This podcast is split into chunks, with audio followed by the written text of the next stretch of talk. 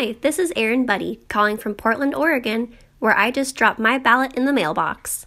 This podcast was recorded at 506 Eastern on Thursday, October 25th. Things may have changed by the time you hear this. All right, here's the show. Hey there, it's the NPR Politics Podcast here with our weekly roundup. More suspected pipe bombs were discovered today, this time addressed to former Vice President Joe Biden and actor Robert De Niro. The story continues to have huge political implications. We're also going to talk about health care. It remains the top issue on Democrats' minds, and in the closing weeks of the campaign, Republicans have been pushing back hard. We'll talk about that. I'm Scott Detrow. I cover Congress. I'm Phil Ewing, National Security Editor. And I'm Mara Liasson, National Political Correspondent. So, Phil, in our podcast yesterday, we were talking about six packages. We knew that they'd been sent to former President Obama, former Secretary of State Hillary Clinton, former CIA Director John Brennan through CNN, Congresswoman Maxine Waters, former Attorney General Eric Holder, and Democratic donor George Soros. Uh, there are new details as of this morning. That's right. Now we have 10 total suspicious packages against eight total targets. So those six that you just mentioned, plus the former Vice President Joe Biden and the actor Robert De Niro. Our listeners will remember him from Raging Bull and Analyze This and the Fockers movies and so forth and so on. And Taxi Driver feels on, on point for this story. Taxi Driver was also a movie that De Niro was in. Those, and a big Trump critic. A very big critic of More Trump. to the point, yes. More to the point, a profane Trump critic. That is so. Those suspicious packages were discovered on Thursday morning in Delaware at mail facilities there and outside a building in Tribeca in New York City used by De Niro's companies. You know, it's a really interesting story. The guy who found this package that was addressed to De Niro received it and then later saw on TV some of these pictures of the ones that arrived at CNN on Wednesday, and he recognized the one uh, as being similar to the one that he had received earlier, and that's what put him on his guard. He was able to use his contacts with the NYPD to call the bomb squad. Phil, are all of these packages similar, or we we haven't heard that much about the Maxine Waters packages. Are they also same manila envelopes, same kind of address format? According to investigators, that's one thing that has unified all these devices. They found the first couple of ones. The first one went to George Soros' house outside of New York City, and it was this uh, manila bubble wrap envelope. It had typewritten addresses, a typewritten return address to Debbie Wasserman Schultz's office down in Florida. She's the former chairwoman of the Democratic National Committee, and a number of postage stamps on them.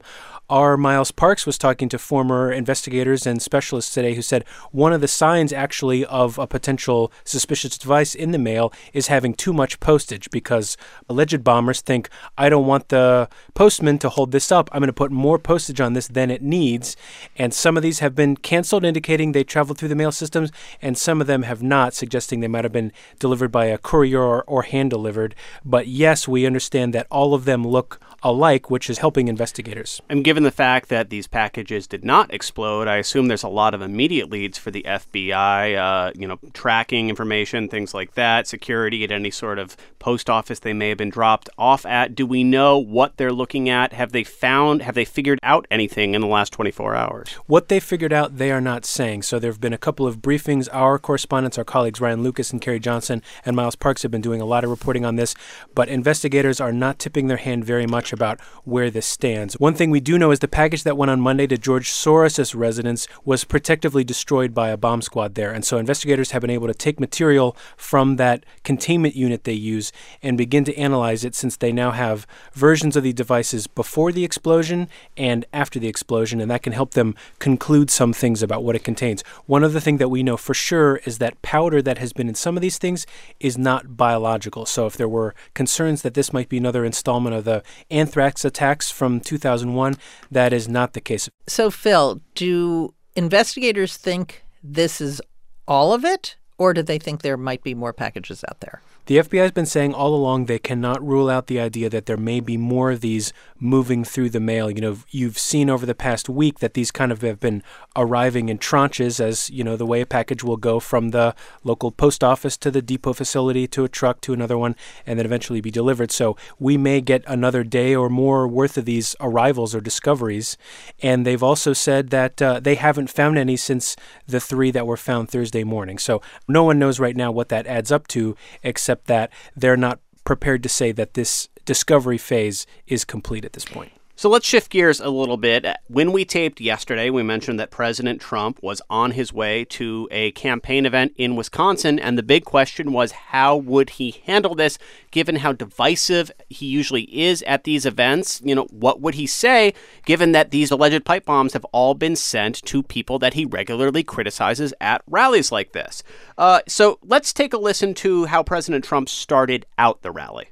We want all sides to come together in peace and harmony. We can do it. A few minutes later, though, the language of moral condemnation and destructive routine, these are arguments and disagreements that have to stop.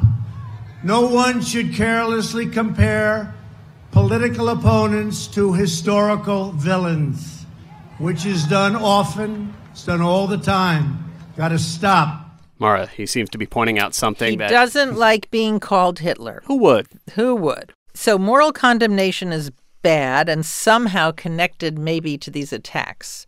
But he went on to show, as he often does, that he's very aware of his performance and his behavior. He's a guy who likes to read the stage directions, so it's always very meta. The Democrats are for higher taxes, more regulation, and more top down government control. So he went into his usual riff about how Democrats are socialists, but he wanted the audience to understand that he was really dialing it back because of this incident. And by the way, do you see how nice I'm behaving tonight? This is like, have you ever seen this? We're all behaving very well. And hopefully we can keep it that way, right? That reminds me of uh, the final weeks of 2016 when he was very on script for several days in a row, no controversies. And at one point, he said on stage, Steady, Donald. Keep it together, Donald. Be cool, Donald.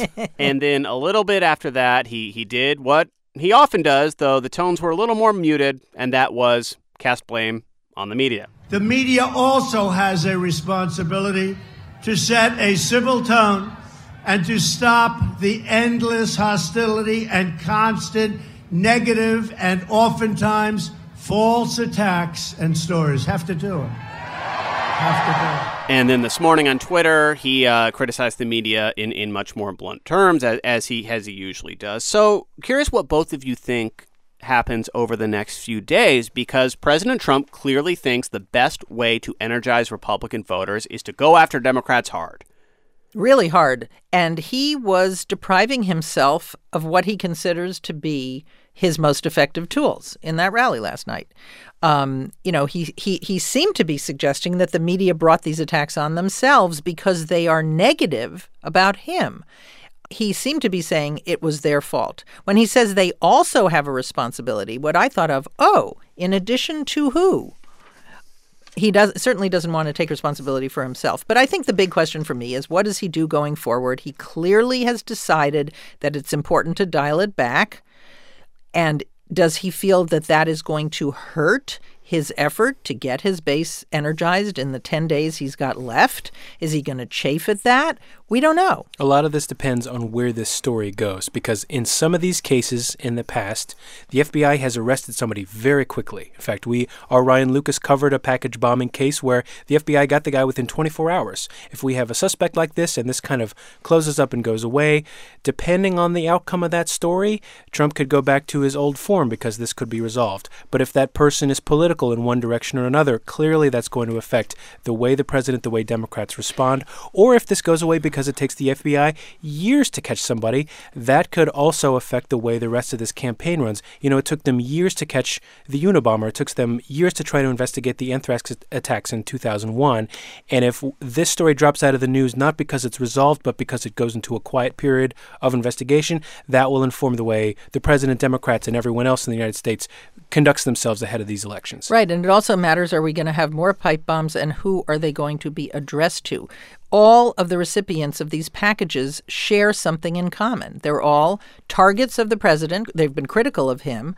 This seems to be a real act of political partisan terrorism. A lot of this is out of President Trump's control, out of any other politician's control. And when you talk about how could this affect the midterms, it's hard to tell. But we know one way is that this is two days in a row now where all of the news coverage focused on this event and it didn't focus on the, the caravan. or many other things. Yeah. Scott is exactly right about this story taking everything over.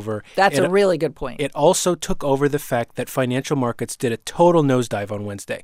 The big indices, the Dow Jones, the S&P 500 erased all of their gains in the year 2018. Now, does that matter to most people in the real economy? Maybe it doesn't, maybe it doesn't, but the shorthand that Americans use to identify the health of the economy in the United States are those headline level indices. And with those out of the news, the argument that might be happening between the political partisans who are running for these November midterm elections about Trump's claims about the economy has been taken away because we're talking about the tone and the rhetoric and should we cool things off and whose fault is it, which means that is helpful to the president. It means his economic message can continue to be an, an economic message in a way that it might not otherwise been able to have.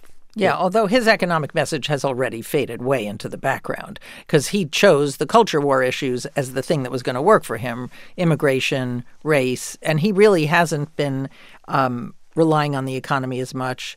He tried to revive the idea of the tax cuts because the original ones got very unpopular with this idea that we're going to have a new 10% middle class tax cut. He's also been pushing back on Democratic criticisms of Republican attempts to repeal the Affordable Care Act, and that is something that we are going to talk about next with Scott Horsley and Danielle Kurtzleben. But before we end this conversation, Phil, anything else we should be looking for in the coming days when it comes to the investigation? The short answer is more of these suspicious packages. If this turns into a long term story that's going to be potentially problematic from a political perspective, and the other big important thing is, uh, here is none of these have gone off. These have not injured or killed anyone. Ideally, that will continue to be the case. But if this turns from a story that no one knows about whether or not it's a hoax into something that actually has taken a human life or injured somebody, that's also going to change the conversation about the political tone in the United States in a very big way. All right, Phil Ewing and Mara Liasson, thanks to both of you. Thank you. We're going to take a quick break, and we will be right back with Danielle and Scott to talk healthcare. Support for this podcast and the following message come from Walmart. Risa Pittman is store manager of a Walmart that uses a mobile robot called Bossa Nova to scan its shelves for missing, mislabeled, and out of stock items. It's been a partnership with associates and technology. A lot of associates are really excited to be part of this team because we're able to test the latest technology in retail in Walmart. To learn more about the future of tech at Walmart and to see a video of the Bossa Nova scanner in action, visit walmarttoday.com/technology. Support also comes from ZipRecruiter, the smartest way to hire. ZipRecruiter's powerful matching technology finds the right people for you and actively invites them to apply. That's why ZipRecruiter is rated number one by employers in the U.S. based on hiring sites with over a thousand reviews on Trustpilot. And right now, listeners can try ZipRecruiter for free at ZipRecruiter.com/weekly. Olympic gymnastics doctor Larry Nassar abused hundreds of women and girls for more than 20 years before he was caught. Hear how a team of women brought down a serial sexual predator. Believed, a new podcast from Michigan Radio and NPR. And we are back, and we've got Danielle Kurtzleben and Scott Horsley here. Hey, guys. Hey. Hi. So let's take a few minutes here to talk about healthcare because all year we've been talking about how Democrats see healthcare as their best issue with voters, which is so striking because from 2010 on, after Obamacare passed, Democrats were really on defense when it came to health care, and they lost a lot of seats because of it. Now, things have turned in a lot of different ways. Democrats talk a lot about health care, they think it's working, and Republicans seem to think so as well because Republicans have really played a lot of defense on health care lately, specifically when it comes to whether or not they voted to repeal, get rid of pre existing condition coverage. So let's start with this. How are people feeling about the state of health care right now? I would say concerned, bare minimum, but if you're a Democrat, you're much more worried. Mm-hmm. Uh, I mean, one thing we do know, I can tell you from both being on the trail and from polling data, is that both Republicans and Democrats are worried about the healthcare system, worried about access, worried about costs. But Democrats are much more worried. And this is reflected in what voters tell you, and it's reflected in ads. Democrats have just been running more healthcare ads throughout the entire midterm cycle than Republicans have. I'm determined to fight for affordable, accessible health care, not take it away. Like 300,000 North Dakotans, Denise has a pre existing condition that used to mean no health insurance. Now the threat is Patrick Morrisey's lawsuit to take away health care from people with pre existing conditions. And what Democrats are targeting is the assault that Republicans have waged uh, over the last two years on the Affordable Care Act. Republicans, of course, campaigned saying they wanted to repeal and replace the Affordable Care Act. They weren't able to do that thanks to John McCain's thumbs down in the Senate.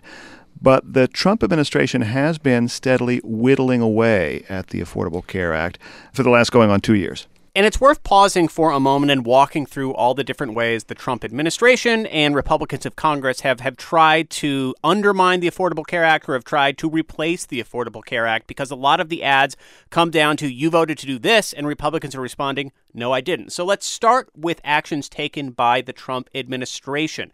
Scott, what are some of the biggest things that President Trump has done on his own to affect the Affordable Care Act?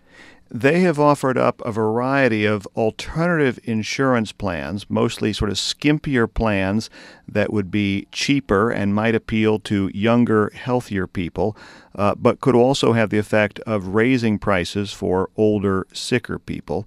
They have done away with the marketing budget to try to encourage enrollment in the Affordable Care Act's uh, healthcare marketplaces. They have ended subsidies for insurance companies, which has had the effect of driving up premiums on the ACA marketplaces. And then Congress, as part of their tax overhaul, did away with the tax penalty for people who don't have insurance. So all this has sort of been an attack on the ACA insurance marketplace, which, despite all that, has proven to be pretty resilient. Uh, signups have stayed pretty level since before the Trump administration came in.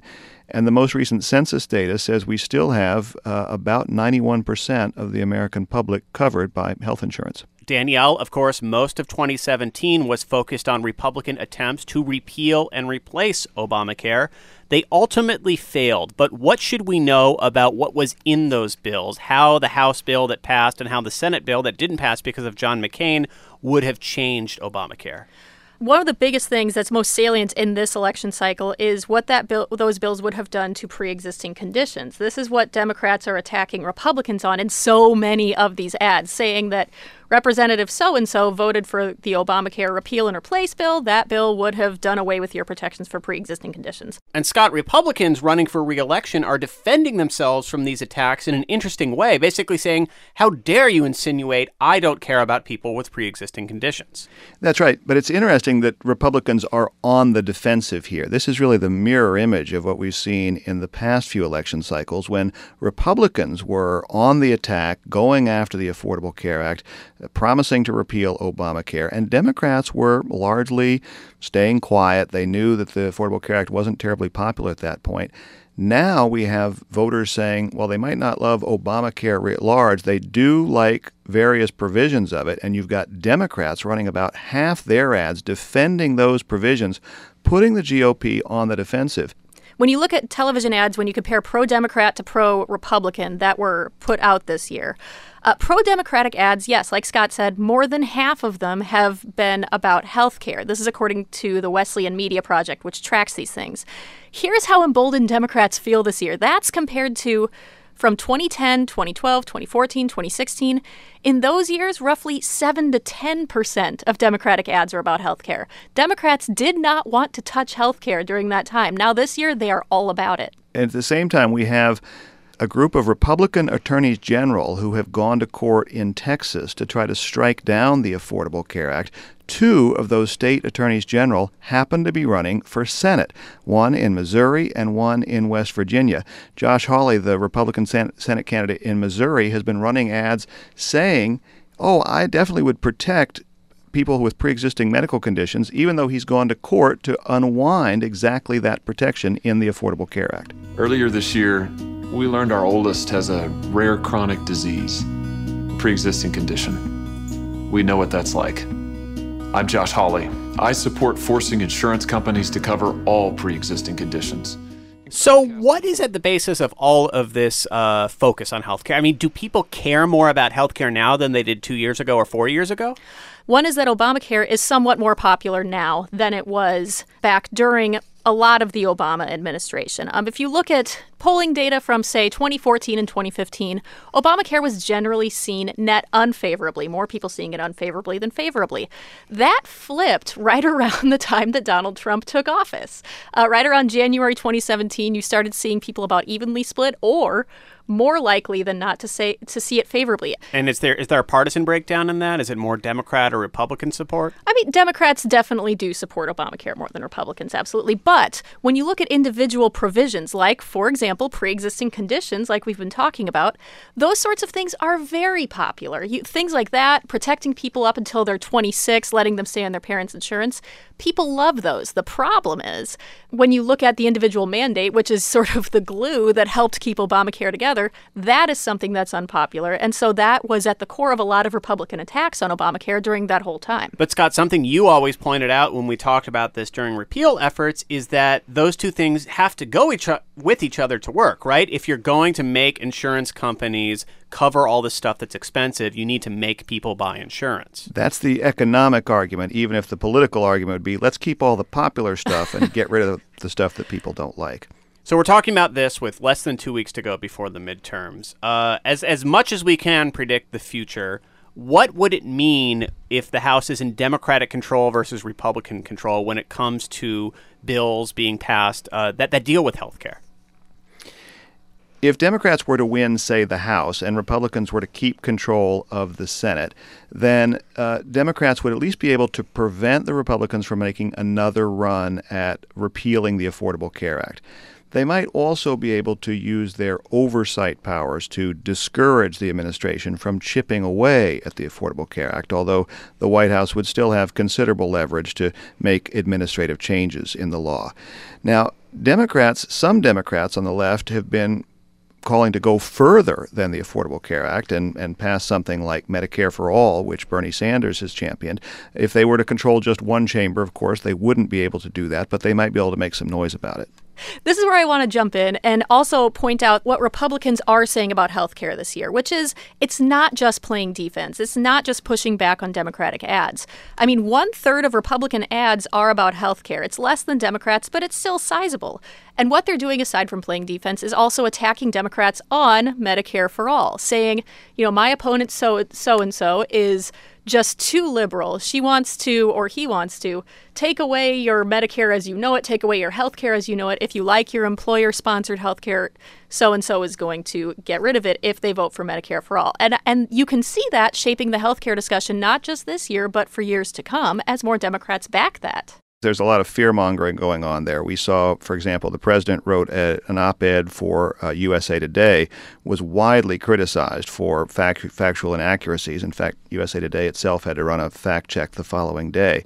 But it has long been a successful gambit for either party to play on the fears of Medicare recipients that the other party might try to go after your Medicare, uh, in particular because older people are very regular voters. And if Republicans keep control, can we expect more attempts to repeal Obamacare? Or do you think the current climate, the way this is played politically this cycle, would, would keep them from trying to do that? I mean, you can certainly imagine that there would be more attempts. But then again, I mean, there's also, given how fearful so many Americans have been about healthcare during this cycle, especially about things like pre existing conditions, I wonder and I'm just guessing here because who knows, I wonder if they might be a bit ginger about the specific provisions they might be attacking, like pre existing conditions. I think there are definitely some Republican activists who will want to finish the job now that John McCain has been replaced in the Senate by a more reliable vote uh, for the Republican agenda. But Danielle is right. Uh, there will also certainly be some wariness given the backlash they've gotten already. And if Republicans gain some seats in the Senate, uh, three Republicans wouldn't be able to stop a repeal effort like they did this year. All right, we're going to take a quick break, and when we come back, can't let It Go. Support for this podcast and the following message come from Grow with Google. Digital skills are becoming more and more important in today's economy. That's why Grow with Google is providing free online training and tools to help Americans learn the skills they need to succeed. Learn more about Grow with Google and get started by visiting google.com/grow. Support also comes from ExxonMobil. Over the next five years, ExxonMobil plans to invest $50 billion in the U.S. economy. That kind of investment will not only create jobs in energy, but also help support millions of U.S. jobs in other industries too. Find out more about ExxonMobil's planned investments at EnergyFactor.com. ExxonMobil. Energy lives here. Election Day is just a few weeks away, and some are saying it could be a year of the woman. We're talking to Democrat Stacey Abrams and Republican Elizabeth Heng, two women trying to excite their parties in 2018. That's next time on It's Been a Minute from NPR. And we are back, and we're going to end the show like we do every single week by talking about the one thing we cannot let go of politics or otherwise. Danielle, you are up first. All right, I want to talk about a poll. Uh, Ooh. I know, but I promise it will be interesting, or at least it's interesting to me, and that's all that matters. Can't let it go is off the rails already.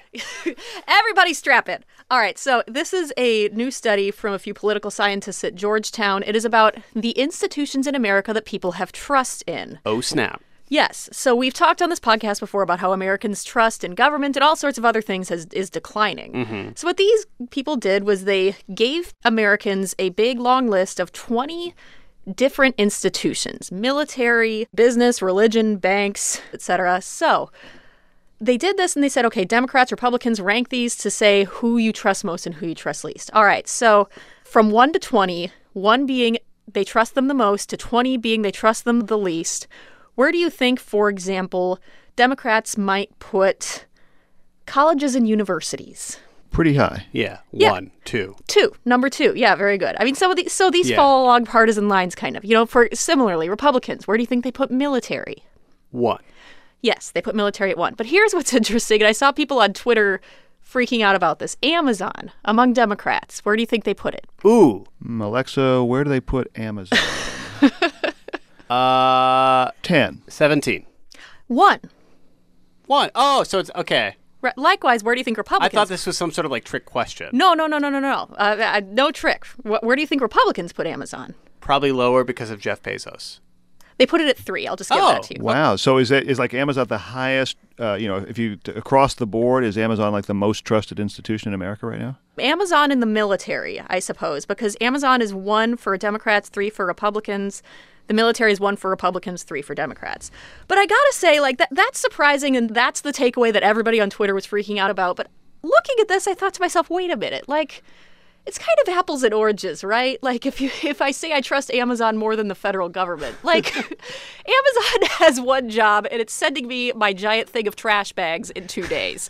At least in my life that's its job as opposed to the government which I expect to, you know, do complex business regulations and administer health care for elderly America, all of that. You know, it's like Yes, here's my coffee cup. I trust my coffee cup more than the federal government. And that's not a knock on the federal government. Secure the border with one click. Oh my God.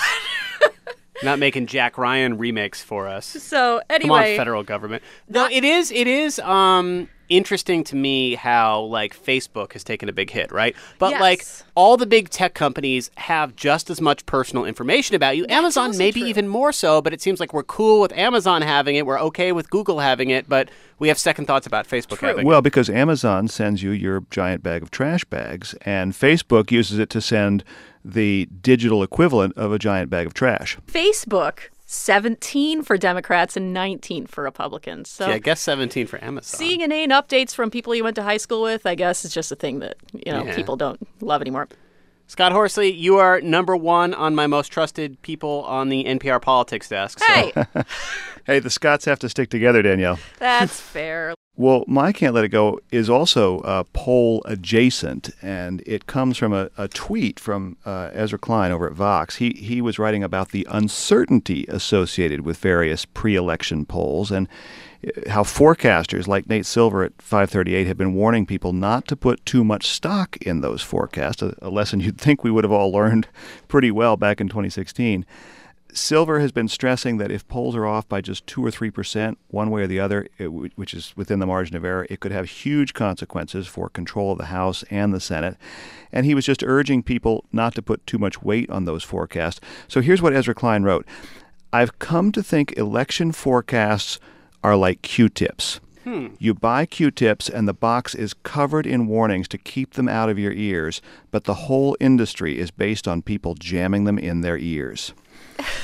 Now, I don't know a whole lot about polling uncertainty, but I do know Q tips. And what this reminded me of was a segment that our friends over at Planet Money did a while back with a writer from Ezra's old Wonk blog outfit who had documented what may be the most widely ignored warning of all time. Take a listen. Roberto Ferdman is a reporter for Wonk Blog at the Washington Post. He does not use Q-tips anymore until I asked him to. Okay, you have Q-tips with you? I do. Let's put them inside the ear canal. Oh my god. it's like amazing. It feels so good. So, if this No. podcast is not enough oral stimulation for you, check out episode 683 of Planet Money. Putting a Q-tip in your ear is one of the most relaxing things you can do. It's so relaxing. What? Yes. You see, I see it as a necessity. The Like, comments oh. of Scott Detrow are not representative of National Public Radio or its underwriters. D- do go Okay, on. well, no, no, no, no, I- no, I've said I- too much, No, I want, apparently. I want to pick your brain. No, it's it's just like somebody who's reading those 538 polls to stroke their political nerve endings. It, you're you're going against the documented warnings right there on the box. I've said too much. Oh my god.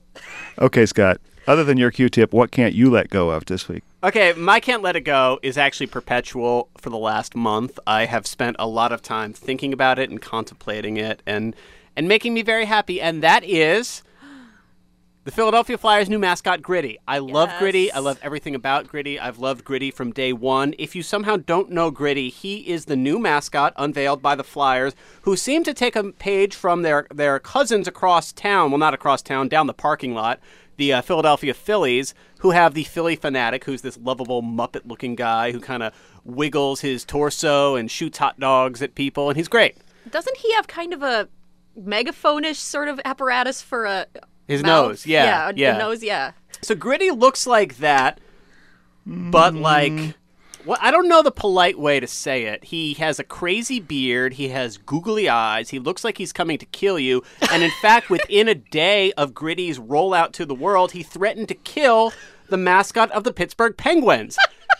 He uh, fell on his butt like four or five times the first time he was on the ice, and he has just gone uphill from there. I love Gritty. Several other people on our desk love Gritty, and in fact, uh, my fellow congressional reporter Kelsey Snell was in southern New Jersey in the Philadelphia suburbs for a story last week and took time out of her reporting to try and find some sort of Gritty gear or a Gritty bobblehead or something to put on our desk. And here's the thing Gritty has caught the world by storm, so much so that the Flyers did not have merchandise ready. Oh, call Amazon. What do you trust more, Gritty or Amazon? oh. Uh, gritty. Okay, I yeah, trust Gritty. yeah, I like it. Okay. That is all of the things we cannot let go of this week. We'll actually be back in your feeds tomorrow to break down a brand new poll that NPR will have out. Scott Horsley points out we should probably take it with a little bit of a grain of salt, but our And last few polls have been pretty interesting. um, between now and then, you can head to npr.org slash politics newsletter to subscribe to our newsletter. It comes out every Saturday morning. It catches you up on the best stories and analysis from the week. I'm Scott Detrow. I cover Congress. I'm Danielle Kurtzleben, political reporter. And I'm Scott Horsley. I cover the White House. Thank you for listening to the NPR Politics Podcast.